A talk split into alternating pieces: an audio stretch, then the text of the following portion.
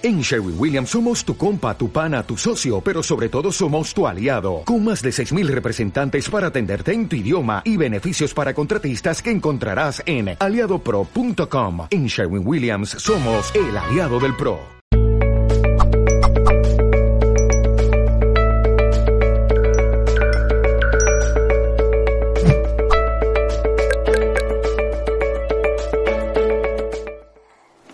Infierno. ¿Existe el infierno? Existe el infierno. Mirad, pero solamente para la conciencia ultrajada y la razón violentada, que quebrantó las leyes inmutables de la creación. El infierno que se desarrolla en la intimidad del hombre, con las características de la alucinación, que se manifiesta como desequilibrio espiritual, porque dicen que hay un infierno, el de Pedro Botero, que tiene unas tinajas llenas de aceite hirviendo, que te meten allí y te estás todo el día friendo, pero no te mueres. Yo no sé cómo será eso, porque vamos, tú pones una sartén con un poquito de aceite y te quemas y dices, caray, cómo duele. Y ha sido nada, una gotita. Eso tiene que ser terrible. Bueno, pues esas, esas tinajas con el aceite, eso no existe. Eso es una invención. El infierno lo tenemos nosotros cada día. Como decíamos antes, un día es maravilloso, estamos en la gloria y otro día estamos en el infierno. Pero el infierno no tiene una situación geográfica definida, siendo más bien un estado de aflicción interior. Es como nos sintamos cada uno.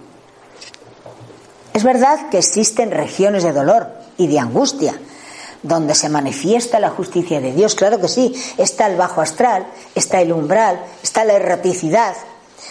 Hay muchos sitios terribles, terribles, podrían llamarse infiernos, pero se sale. Cuando somos capaces de pedir perdón, cuando somos capaces de comprender el mal que hemos hecho, cuando somos capaces de pedir ayuda a nuestro guía espiritual, entonces saldremos. Pero mientras tanto, estamos allí pasándolo muy mal. Si en la tierra, para el criminal común, la ley recomienda separarlo de los demás para que no haga daño y lo llevan a la cárcel y allí está un tiempo, hasta que cumple su condena, después sale y ya está.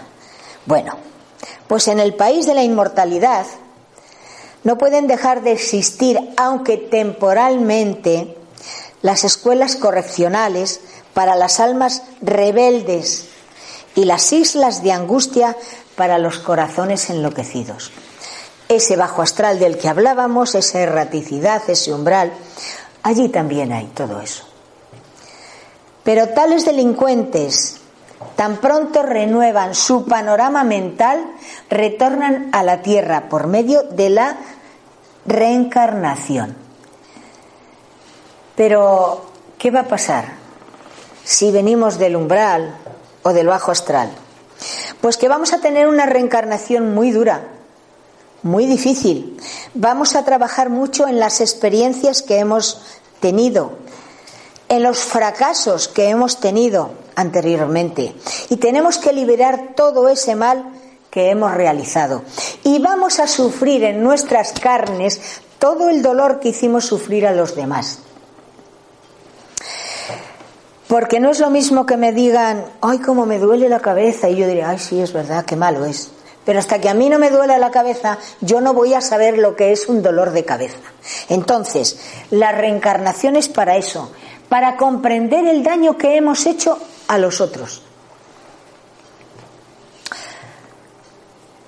Vamos a reencarnar todos, sí, pero vamos a procurar que nuestras reencarnaciones cada vez sean un poquito más suaves, un poquito mejor, porque ya estamos cansados de tanto sufrir.